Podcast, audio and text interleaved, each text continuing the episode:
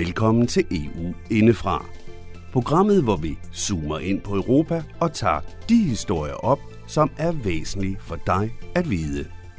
Det er også programmet, hvor vi giver vores interviewpersoner tid til at kunne forklare os de ofte komplicerede sammenhæng, der jo findes, når vi bevæger os væk fra sort-hvid tænkning og nyhedsjournalistikken. Med andre ord er vi ikke bange for at grave et spadestik dybere og beskæftige os med gråzoner, de såkaldte dilemmaer. Et godt eksempel er, hvor Danmark og især EU skal agere over for Rusland. Det store land i vores nabolag opfører sig nemlig ikke ligefrem efter bogen for god opførsel. Modstanderne af Putin bliver snigmyrdet overalt, endda i de europæiske lande. Ofte med metoder som i London, hvor man ser stort på, om andre helt almindelige mennesker i samme ombæring måtte dø også.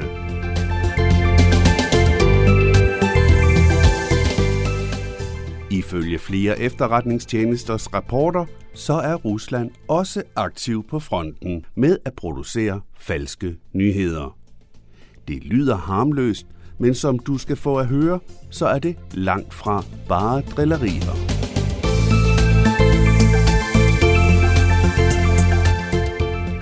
I både Tjekkiet og Bulgarien har den russiske efterretningstjeneste GRU stået for at sprænge våbenlager og fabrikker i luften. Begge lande er som bekendt medlemmer af både EU og NATO, men det holder helt åbenlyst ikke Putins styre tilbage. Den bulgariske våbenfabrik, der blev sprunget i luften, producerede våben, som Ukraine købte til kampen imod, ja, Rusland, og især russiske sendede indbyggere. Netop nu er 10.000 tropper blevet samlet ved den ukrainske grænse i noget, der minder om forberedelserne til en russisk invasion. Uden at NATO, Danmark eller EU ser ud til at gøre noget særligt. I hvert fald ikke nok til, at Putins styre holder inde med aggressionerne.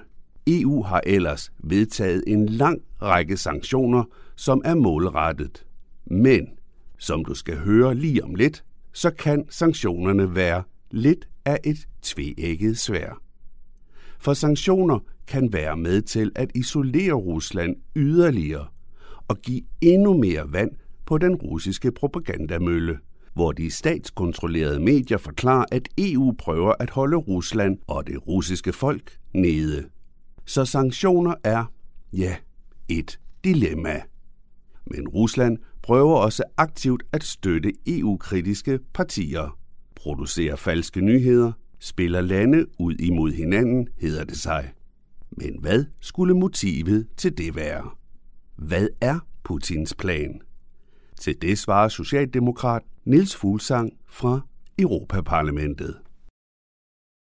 Han forstår det sådan, at hvis han kan svække EU, øh, ved for eksempel, at der er nogle lande, der melder sig ud af EU, eller at der er nogle lande, der, der vælger nogle øh, regeringer, som øh, vil prøve at, at hvad kan man sige, stikke en kæppe i hjulet for de beslutninger, der træffes i EU, øh, jamen så bliver EU jo svagere, og så bliver Rusland stærkere.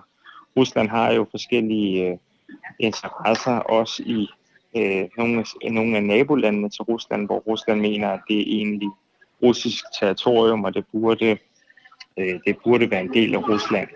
Og der er det klart, at øh, hvis man skal føre den politik fra Vladimir Putins side, så har man ikke nogen interesse i et stærkt EU. Så har man interesse i at dominere sine naboer, og at EU ikke samlet kan øh, reagere øh, og slå igen. Øh, og og det, det mener jeg, det er sådan, at, at øh, Vladimir Putin ser international politik som et nulsumspil. Og dermed handler det om at svække sine øh, konkurrenter, og det kan han jo gøre ved at øh, støtte, promovere øh, kræfter øh, i EU-landene, der simpelthen vil, vil svække EU. Det er hans strategi, som jeg ser det. Men Vladimir Putin er jo demokratisk valgt, øh, så kan man ikke sige, at de her sanktioner, som vi kommer ind på lidt senere, de faktisk går imod et demokratisk land? Jeg synes, at det øh, en høj grad kan stille spørgsmålstegn ved, om Vladimir Putin er demokratisk valgt. Altså, det kan man måske sige, at han var, da han blev valgt første gang. Øh, men altså, medierne i Rusland er jo ikke særlig frie. De øh, er i høj grad underlagt øh, regeringen i Rusland og støtter øh, regeringen i Rusland. Øh, og øh, oppositionspolitikere som Navalny, øh, som vi har set her for nylig, bliver sat i fængsel, bliver forsøgt slået ihjel. Kritiske journalister bliver jo også forsøgt myrdet og bliver myrdet nogle gange. Øh, så jeg synes i høj grad, man kan sige, at, at Rusland er ikke noget demokrati, som, som det er i dag. Øhm, og det er jo virkelig en, det er jo virkelig en trist historie. Altså jeg tror, at, at efter murens fald og øh, Sovjetunionens ophør øh, efter 89, 1989, der var der mange, der troede, at Rusland var på vej i en demokratisk retning. Det så sådan ud i en årrække. Men de seneste mange år øh, har vi set, at det er gået i en antidemokratisk retning. Så jeg synes ikke, øh, vi, vi, vi, vi kan ikke være naive i forhold til at sige, at Rusland det er et endeligt demokrati, hvor magthaverne de skiftes, når folket gerne vil have, at de skifter. Øh, sådan er det desværre ikke i Rusland, længere. Men hvis vi nu taler om den her tornrosesøvn, du mener EU har haft, øh, hvad bestod den i? Altså hvad er det, at du mener EU burde have gjort for længe siden, eller skulle de først gøre noget nu? Eller hvordan ser du det? Jamen, jeg, jeg mener, at, at i hvert fald, at EU... Øhm, altså to ting. Jeg, jeg mener for det første, at EU bør øh, være meget hårde i forhold til øh, at reagere, når der kommer indblanding i vores valghandlinger og hvor, i vores øh, medier, øh, når Rusland spreder falsk information, og det ved vi, de har gjort i forbindelse med Brexit, det har de også gjort i forbindelse med det franske præsidentvalg øh, til fordel for EU-kritikeren Marine Le Pen, så bør vi reagere skarpt og øh, lave stærke sanktioner mod Rusland for at sige, det vil vi simpelthen ikke finde os i. Øh, det er det ene. Det andet det er, at vi skal sikre, at vi ikke bliver afhængige af Rusland.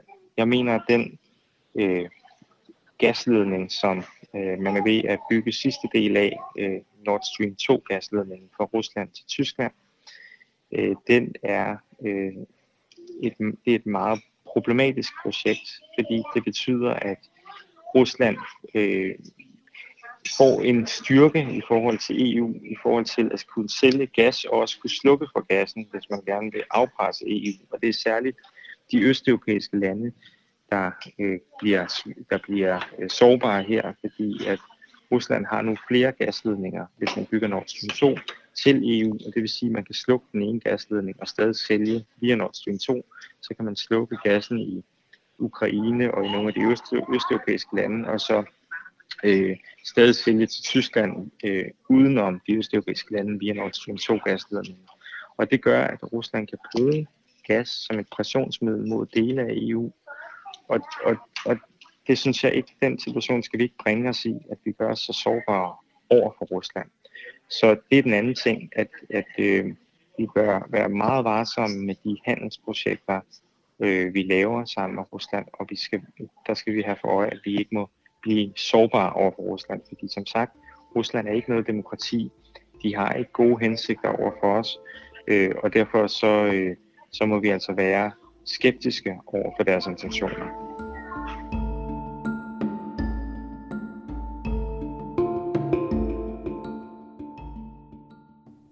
Men der er jo mange andre lande, som EU handler med. Jeg tænker på Saudi-Arabien, som jo heller ikke lige frem kan sige at være demokratiske. Her der vil man endda sige, at de er meget kvindefjendske, hvor man jo trods alt har universiteter og ligeberettelse i Rusland. Men der gør man jo ingenting. Så hvorfor lige Rusland? Jamen, jeg, jeg synes, at Rusland er jo en, øh, en trussel mod os på en anden måde, end Saudi-Arabien er. Altså, Rusland har vist, at de er aggressive over for sine nabolande. Rusland har vist, at de er villige til at angribe EU ved at støtte øh, EU-skeptiske og EU-fjendske bevægelser i EU, altså blande sig i vores valghandlinger. Det kan man ikke sige, at Saudi-Arabien har øh, ressourcer til eller interesser i øh, at gøre, og det, det har jeg ikke set, at de har gjort. Øh, dermed ikke sagt, at det er fint at være afhængig af Saudi-Arabien. Det synes jeg bestemt heller ikke, og jeg synes egentlig, at det er en grønne omstilling, som vi ser i EU og i Vesten generelt, og i verden forhåbentlig generelt. Det er jo også en, en, en omstilling, der, der handler om at gøre sig fri af at være afhængig af diktaturstater som Saudi-Arabien.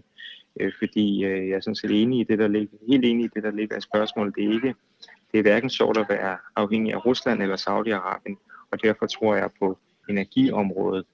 Øh, jo flere vindmøller vi får bygget, jo flere solpaneler, jo mere uafhængige vi kan gøre os af de lande via vedvarende energi, jo bedre.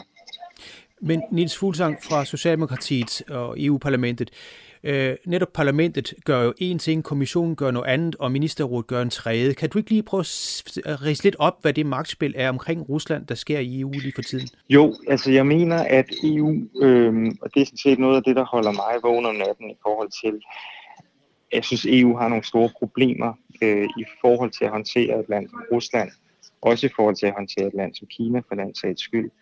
Øhm, og de problemer består i, at, at EU er splittet. Vi har svært ved at træffe beslutninger, øh, strategiske beslutninger øh, omkring, hvad vi skal gøre.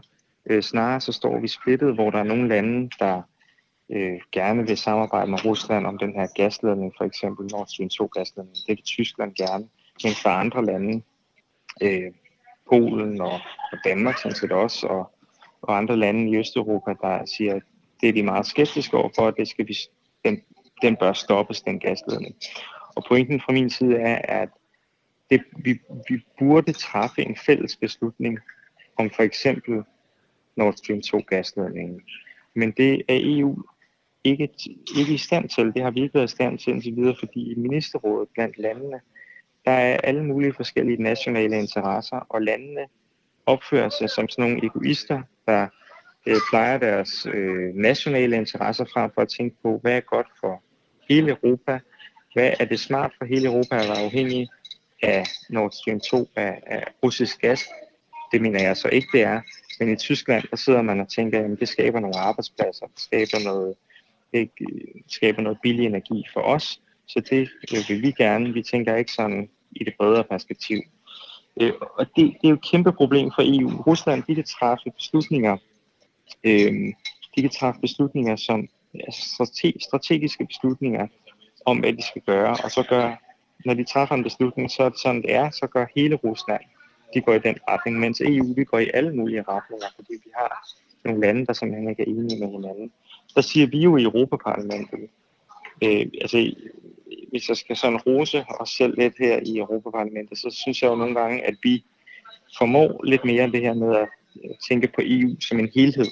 Vi har jo flere gange sagt, at vi synes, at øh, den her Nord Stream 2-ledning, den skal genovervejes. Vi synes, det er et dårligt projekt. Vi er bekymrede for konsekvenserne. Øh, men, øh, men når alt kommer til alt, så øh, formår EU ikke at blande sig i den Nord Stream 2 øh, gasledning. Vi havde Europakommissionen i, øh, i udvalget, i energiudvalget her øh, for et par uger siden, at diskutere gasprojektet, Nord Stream 2 gasprojektet, og alle er stort set modstandere af det. Men Europakommissionen tør ikke blande sig i det, fordi øh, man er bange for at gøre Tyskland øh, vrede.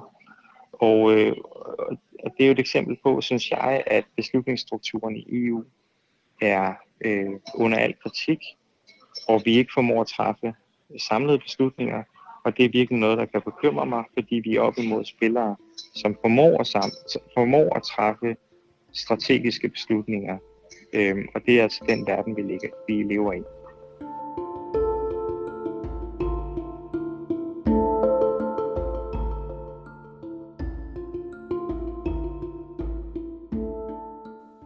Jeg skal lige tilføje, at Tyskland har officielt udtalt, at de mener, at det er et indre anlæggende og ikke et anlæggende for EU.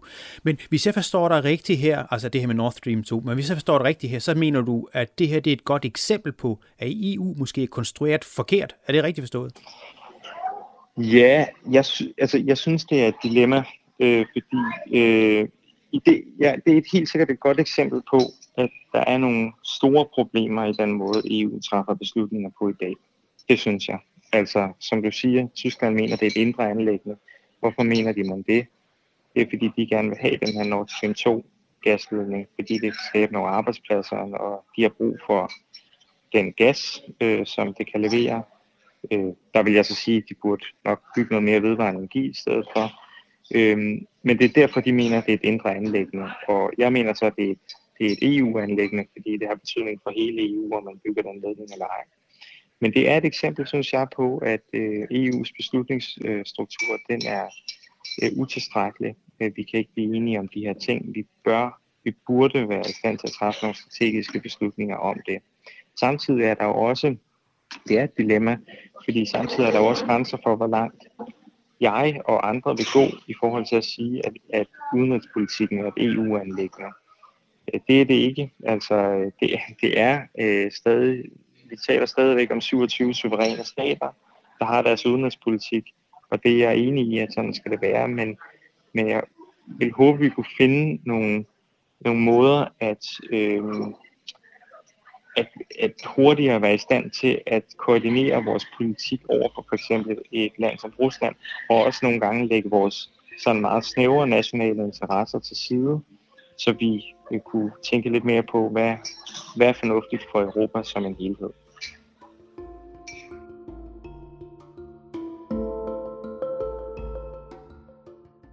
Det lyder som om det er op til det enkelte land at opføre sig lidt mere solidarisk, men jeg vil jo mene, at der er ikke meget, der tyder på det, heller ikke i flygtningekrisen. Italien, der står og er overbefolket øh, med, med flygtninge, der kommer ind i Grækenland og så videre, der ikke har råd til det.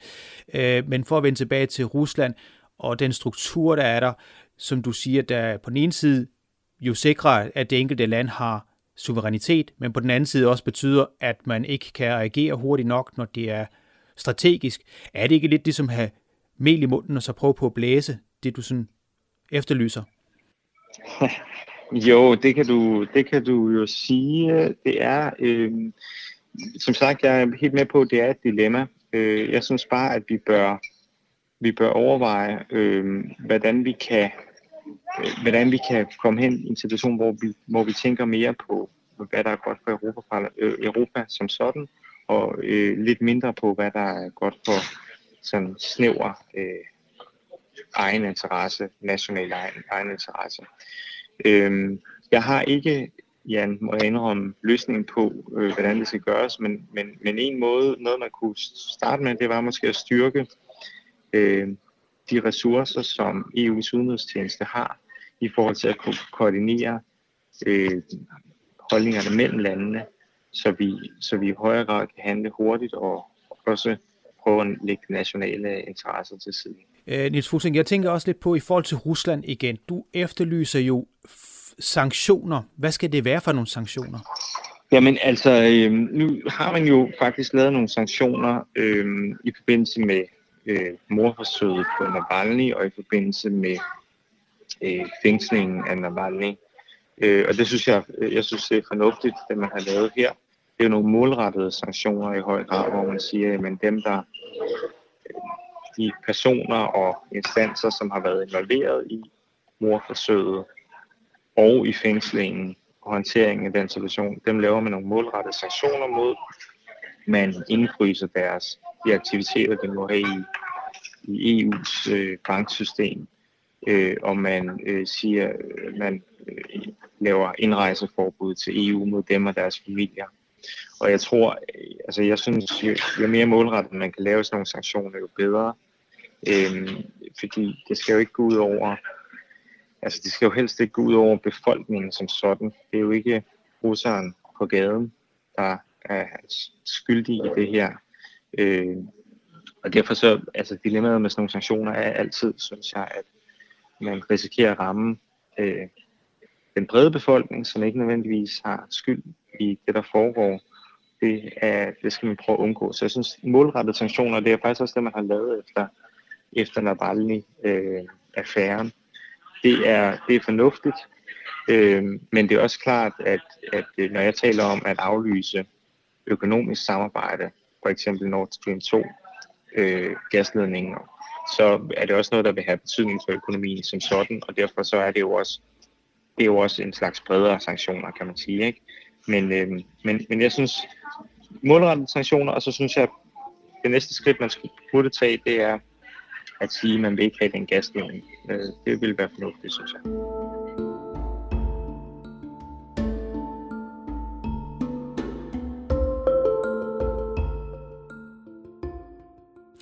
En ting er de her sanktioner, som er målrettet, men det er jo også, som du lige nævner, også lidt bredere ting på paletten her. Øh, men vil det ikke styrke det billede, Putin prøver at skabe i sit eget land, nemlig at Vesten prøver at holde Rusland nede, altså om man så at sige rammer civilbefolkningen? Styrker det ikke Putin i virkeligheden? Jo, øh, øh, hmm, både og, fordi øh, jeg tror lige meget, hvad vi gør, så vil Putin male et billede af, at Vesten er nogle øh, være forbrydere, der prøver på at holde Rusland nede, og som i øvrigt har et forfærdeligt samfund. Øh, han har jo også, der har også kørt alle mulige udsendelser i Ruslands øh, fjernsyn omkring øh, indvandring i Europa, at det nærmest er blevet øh, sådan øh, kaos og ødelæggelse på grund af den indvandring, man har haft, og at kvinder bliver voldtaget, og det er helt forfærdelige tilstand. Det er jo sådan nogle udsendelser, der også er kørt i Rusland. Ja, også med homoseksuelle, skal jeg tilføje, ja. Homoseksuelle, ja, også at det er det rene øh, sådan øh, vanvid, det der foregår, og at øh, det slet ikke er i overensstemmelse med sådan mor, almen moral, og jeg ved ikke hvad. Der kører rigtig meget propaganda, det tror jeg ikke, vi kan undgå. Men jeg tror, at øh, man kan sige, øh, Rus, Putin, det som han er afhængig af, det som sådan en diktator som Putin er afhængig af for at kunne blive siddende ved magten, øh, det er økonomisk fremgang. Altså så længe at, at der er vækst, og så længe der er økonomisk fremgang, så har han en meget bedre mulighed for at holde sig til magten. Øh, og derfor tror jeg også, man kan sige, at sanktioner, der rammer den økonomiske fremgang, det vil være en trussel mod Putin. Det vil være en trussel mod øh, diktatorer. Øh, det vil være en trussel mod diktatorer i almindelighed. Så det, øh, jeg, jeg tror, det er både og. Jeg tror også, det kan være, de sanktioner kan være problematiske for Putin. Jeg tænker så også, når jeg kigger på Nordkorea, så er konfrontationerne, og især alle de, virksom, altså de ting, man gør mod Nordkorea, temmelig mange, men de ser jo ikke ud til at virke over for Nordkorea. Men du mener altså, det godt kan de virke over for Rusland?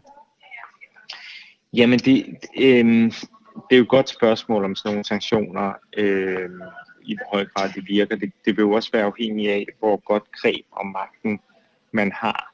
Altså i Nordkorea med Kim Jong-un, øh, der er det jo, altså, øh, der er, det, jo, det er jo nok verdens mest hardcore diktatur, hvor at befolkningen ikke har adgang til nogen andre informationer end dem, som Nordkoreas stat øh, udbyder.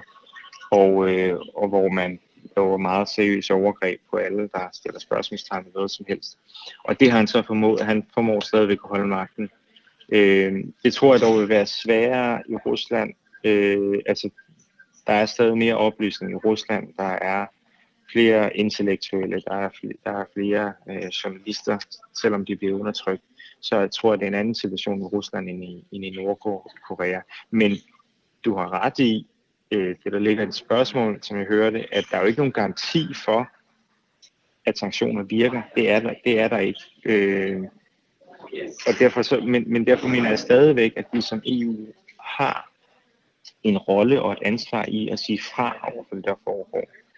Både for at forsøge at ændre tingene i Rusland, men også fordi, selvom øh, Putin bliver siddende, så bliver vi nødt til at sende nogle signaler til ham, jeg tror, det er det eneste, han forstår, at vi sætter altså hårdt mod hårdt øh, i forhold til de angreb, som han laver på, på EU og os. Fordi det vil vi ikke, det, det, det skal han ikke slippe sted med. Og hvis vi ser på magtforholdet, så må man jo sige, at øh, ja, Rusland de er villige til at bruge muskler, men EU har jo flere muskler end Rusland, øh, hvis det kommer til stykket, både militært og øh, i den grad økonomisk. Økonomisk er der slet ikke nogen sammenhæng eller sammenligning. Øh, så EU skal jo også være klar til at bruge nogle af de muskler, øh, hvis det kommer dertil.